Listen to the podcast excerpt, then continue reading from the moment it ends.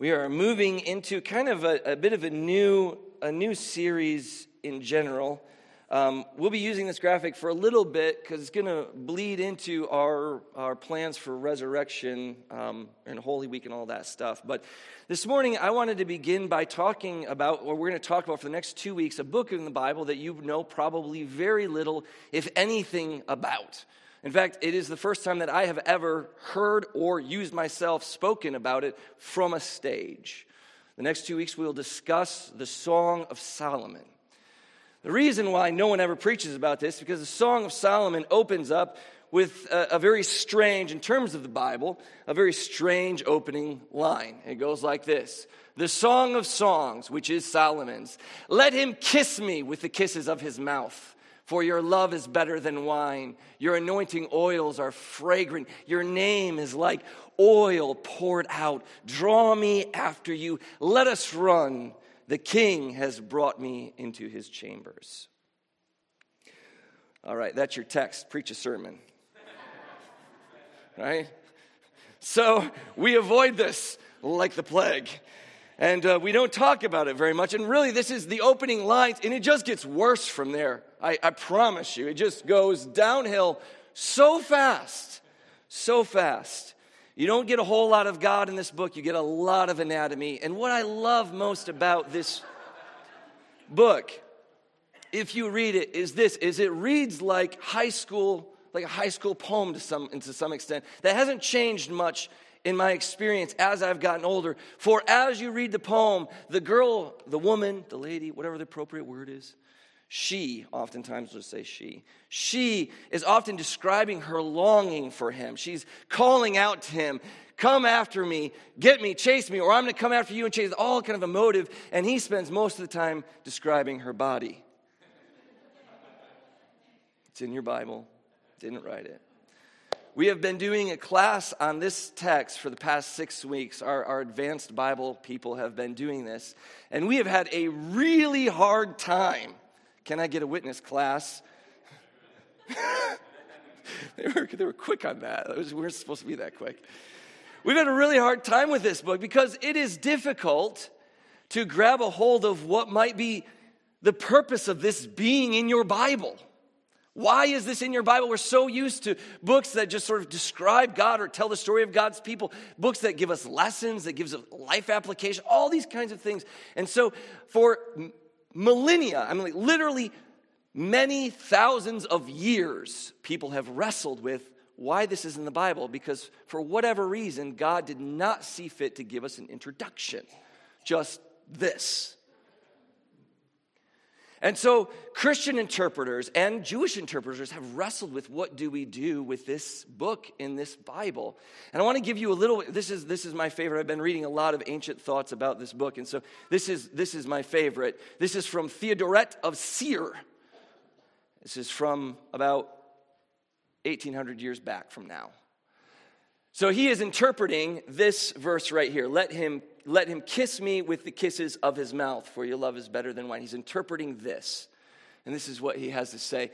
Let him kiss me with the kiss of his mouth. This should be a quote there. Now, by kiss, we understand not the joining of mouths, right? So it's not about two people kissing, but the communion of the pious soul to the divine word, right? Referencing Jesus as the divine word.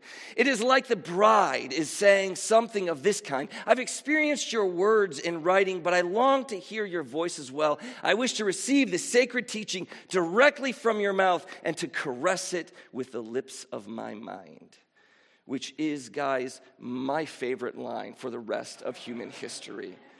The lips of my mind. I can't just imagine a brain with like lips facing out front, looking to kiss the words of Jesus or something. We are struggling here mightily, are we not?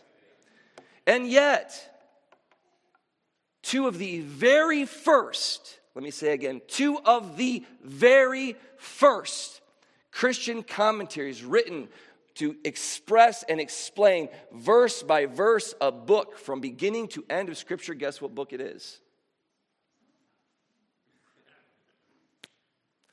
The rabbis, ancient people, struggle with this as well. One of the important texts from around this same time as the Jewish tradition was developing as well into what you sort of have as rabbinic Judaism.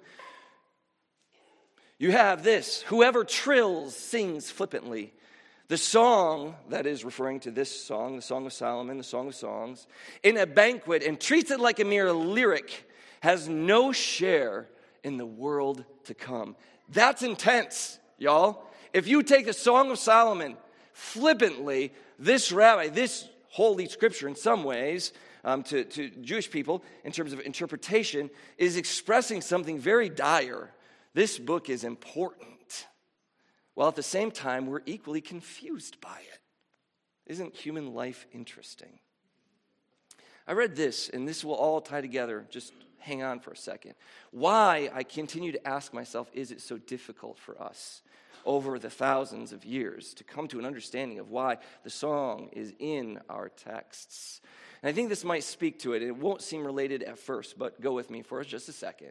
This is a quote I read. I feel it's spot on for many things. It's specifically speaking about preaching, kind of the act of what we're doing right now. But I think it has much broader implications. This expert says this: the idea that preaching should be personal, pragmatic, and purpose-driven is so deeply woven into the fabric of North American Christianity that we can hardly imagine it should be otherwise. The sermon must always have something useful in it, some moral or lesson that people can take home with them.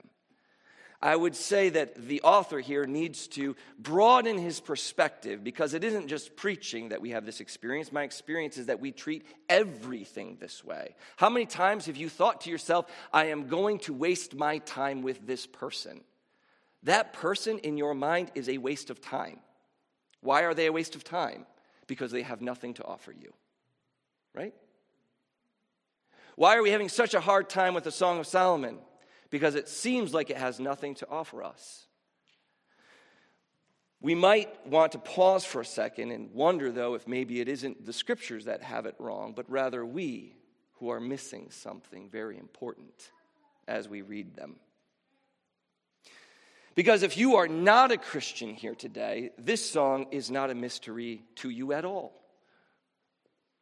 A girl wants to get alone with a boy.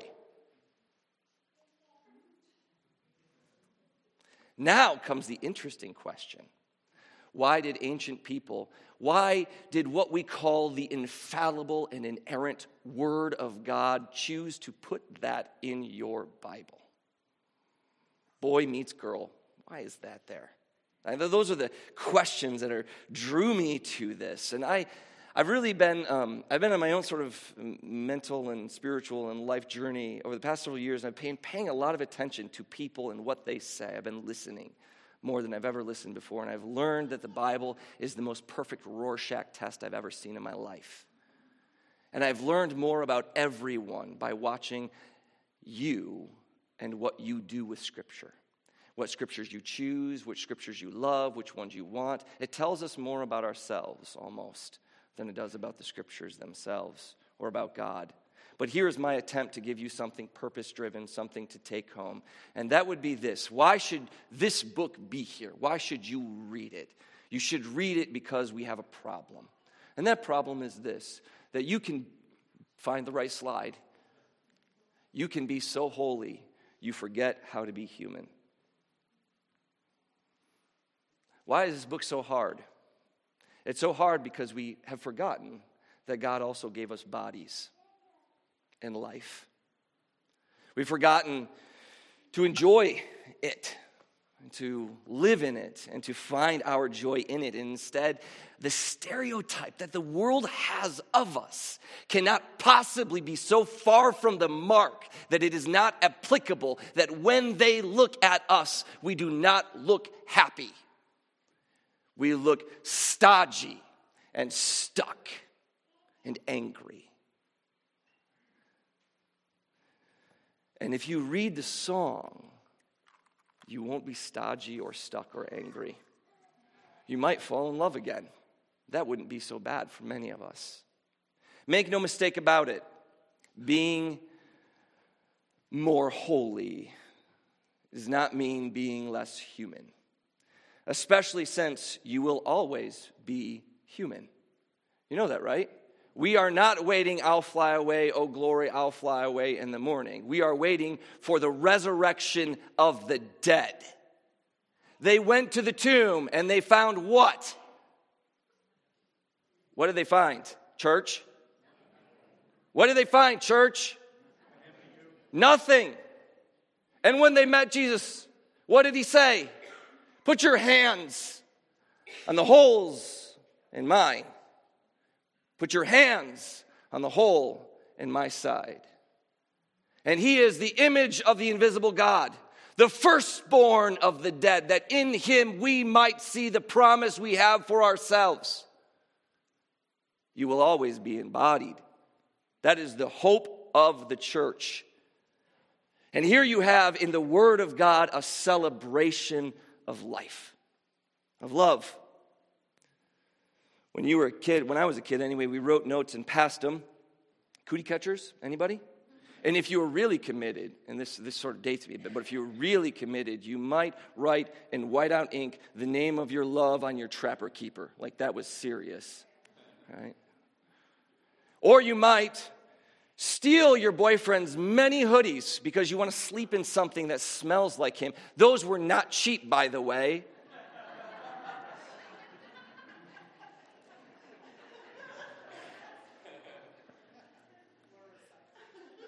Moment of silence for all the lost hoodies in the room.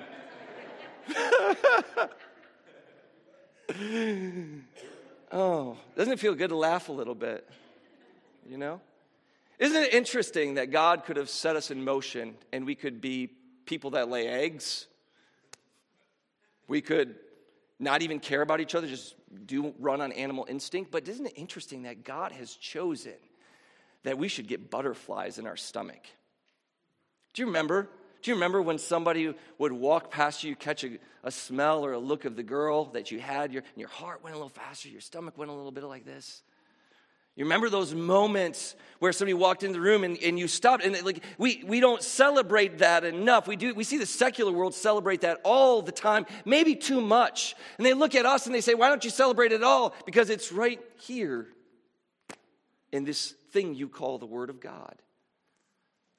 Maybe there's a moment that all of us, or maybe some of us, are even sitting next to people who used to excite us in that way, and we've forgotten. I think this song is here because it reminds us of something really important that can easily be lost as we pursue the divine. And that is that we can forget that God took on flesh and walked amongst us, and that he promised to give us eternal bodies. All of this is wrapped up in the story of God's grace, of his goodness, of his life. But we have forgotten how to dance. And I just think of this line from the great ambassador Lando Malari, who said, my shoes are too tight, but that's okay. I've forgotten how to dance.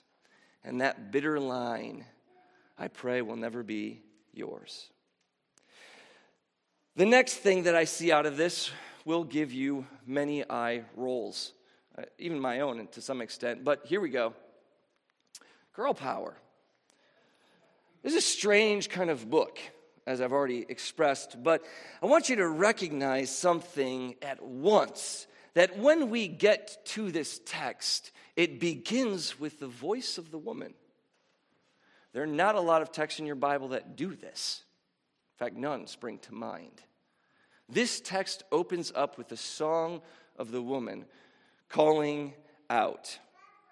And I think even as I say girl power or whatever the appropriate thing is, I don't know what people say now, but whatever the thing is that people say and put on backpacks and stuff, I didn't think like that, but then I had daughters, and I've been watching Emery, and she's hitting this point where the hormones are hitting, the teens are hitting, and all these things. I'm watching my 9-year-old, soon to be 10-year-old, fighting with how the world is molding her into what she should be, wrestling with that.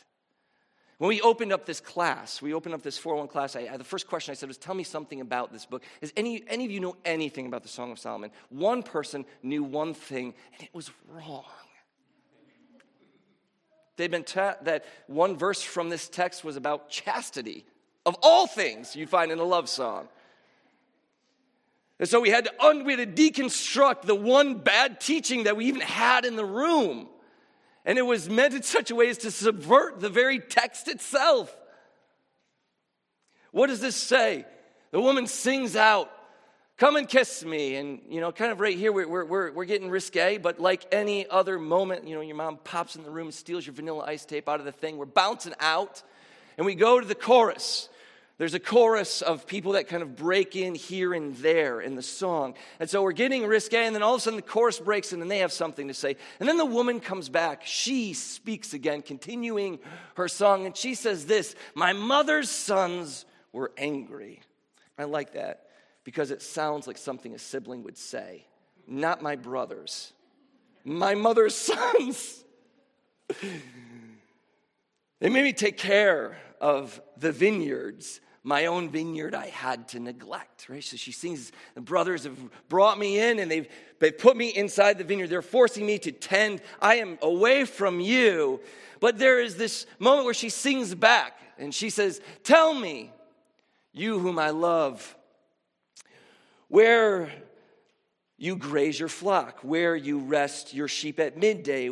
Why should I be like a veiled woman beside the flocks of your friends?" Now I realize that all of this, this is laden with all kinds of imagery that is not familiar to us. This would not be a hit song today, obviously. There are some problems here. Because we kind of have to think about it. It really takes us out of ourselves, which might actually be a good idea for when you are listening to music, to kill the music and to read the lyrics and to think about what is being said. Right? But anyway, here we have not only the music killed, but the lyrics are strange. But here we have something going on. This woman is describing something. She's describing the society she lives in. It's patriarchal. So don't, listen, when I use that word, don't conservative me, don't liberal me. Like, it's a patriarchal culture, right? The dad decided, the brothers watched over, and the woman went where she was told, right? That's how it functioned. And here she's telling us this. My brothers have taken me and they have told me where to be, and I have said, "No, where are you? Where are you keeping those flocks? Tell me where you are. Why should I be veiled? Why should I be missed? Why should I be wandering around? Why should I be looking for you? Tell me where you are. I'll leave this vineyard right now. I don't care about those guys." Nice rebel spirit. And I love the friends. So we got verse 7 here, and then we move into verse 8. The chorus picks up again. So here's the backup singers now singing. And what do they say? They say, "Get him, girl." "If you do not know, most beautiful of women, then follow the tracks of the sheep. And graze your goats by the tents of the shepherds," which doesn't sound exciting to most of us. But you hear what's being said here. If you don't know where he is, follow the tracks, go get him, chase him, run him down. Like the best friend at the end of every rom-com, right? Where like you're driving to the airport and you're like, you can get him, you'll catch him in time. Like that's what you got right here. What a strange book.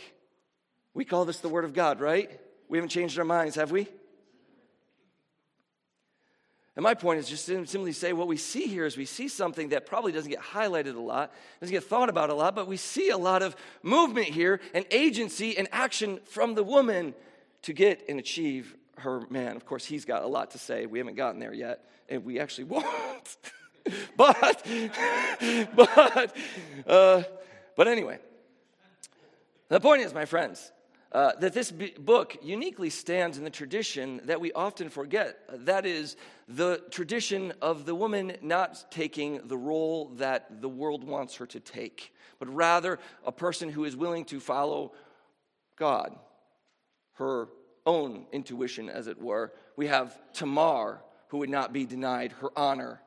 We have the daughters of Zelophehad, who would not be denied their inheritance. We have the bravery, faith, leadership of Deborah and Jael. We have the wise woman of Sheba, great story. We have Huldah the prophetess, who is consulted by the high priest and Josiah the king himself, and who is able to explain and to express God's will for them, which led to the compiling of much of the law, the reforms of Josiah, and the fact that you have a Bible today. Huldah the prophetess. Priscilla, we're not really sure why she was better than her husband, but she was. Phoebe, leader in Corinth, and deliverer and reader of Romans. So it is just a smattering of examples of places where some of our thoughts about what a woman is or should be are pressed against in Scripture. We don't know all the stories. We don't know all of the details behind this song and what it's all about and where it is all going and all of why it's in here. I know that some of that will just remain a mystery to me, but one of the things that I wanted to end with, and I wanted to highlight the things that I think is very interesting about this song. We talked a few weeks ago that our Jewish friends, They order the Scripture slightly differently than we do. We order Scripture kind of more thematically, sometimes by length even, which is like terrible, but that's what we do. The Jewish friends, they've ordered it differently. They call it Tanakh. You have the Torah, the first 5 books, and then you have the middle section, then you have the last section, the Ketuvim.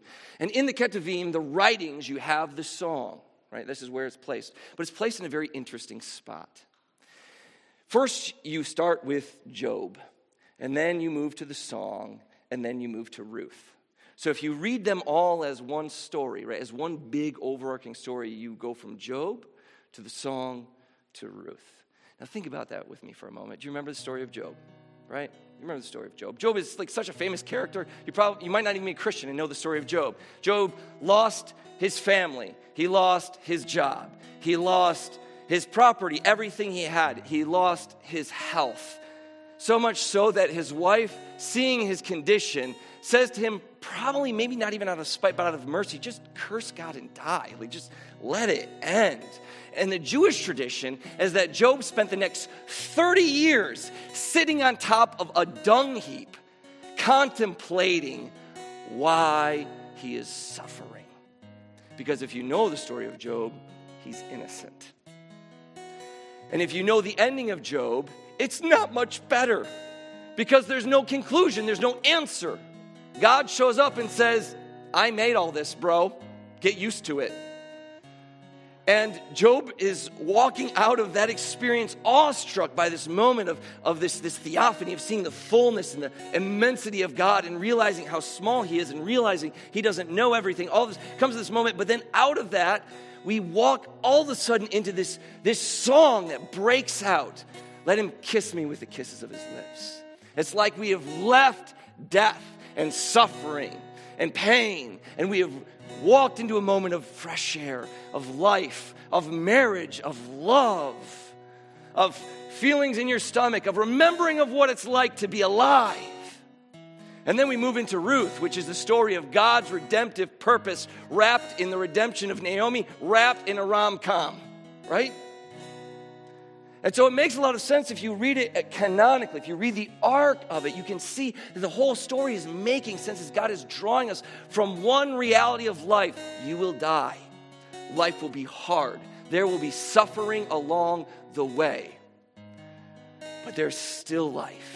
There's still hope. There is still something stronger than death, because that's the interesting piece of the song, is that it ends with that theme. There is something stronger than death, and it's love. The song, of course, is speaking of human love, the love that we have for one another, and we do know that that is true and deep, but it isn't wrong also to remember that this is but an image of the greatness of God's love for us, and that he wrote that into Scripture, this arc, so that we can see not only life that he has given us, but that we can grasp it and enjoy it and live it, that we might be people. Do you remember this? The fruit of the Spirit is what? Start with verse, and what is it? Beth got it. Oh, now I threw her off. Love, right? Joy is the next one. Let's work on those two this week. Start there. Love and joy. And if you read the song, you'll experience some of that. So let's remember. Let's remember all that God has done. Because all of this should lead us to a moment of praise, should lead us to a moment of joy, should meet us in a place where we're ready to step out and to live and to be the people of song, which leads us nicely to what we're doing next. Yes? Stand. Sing.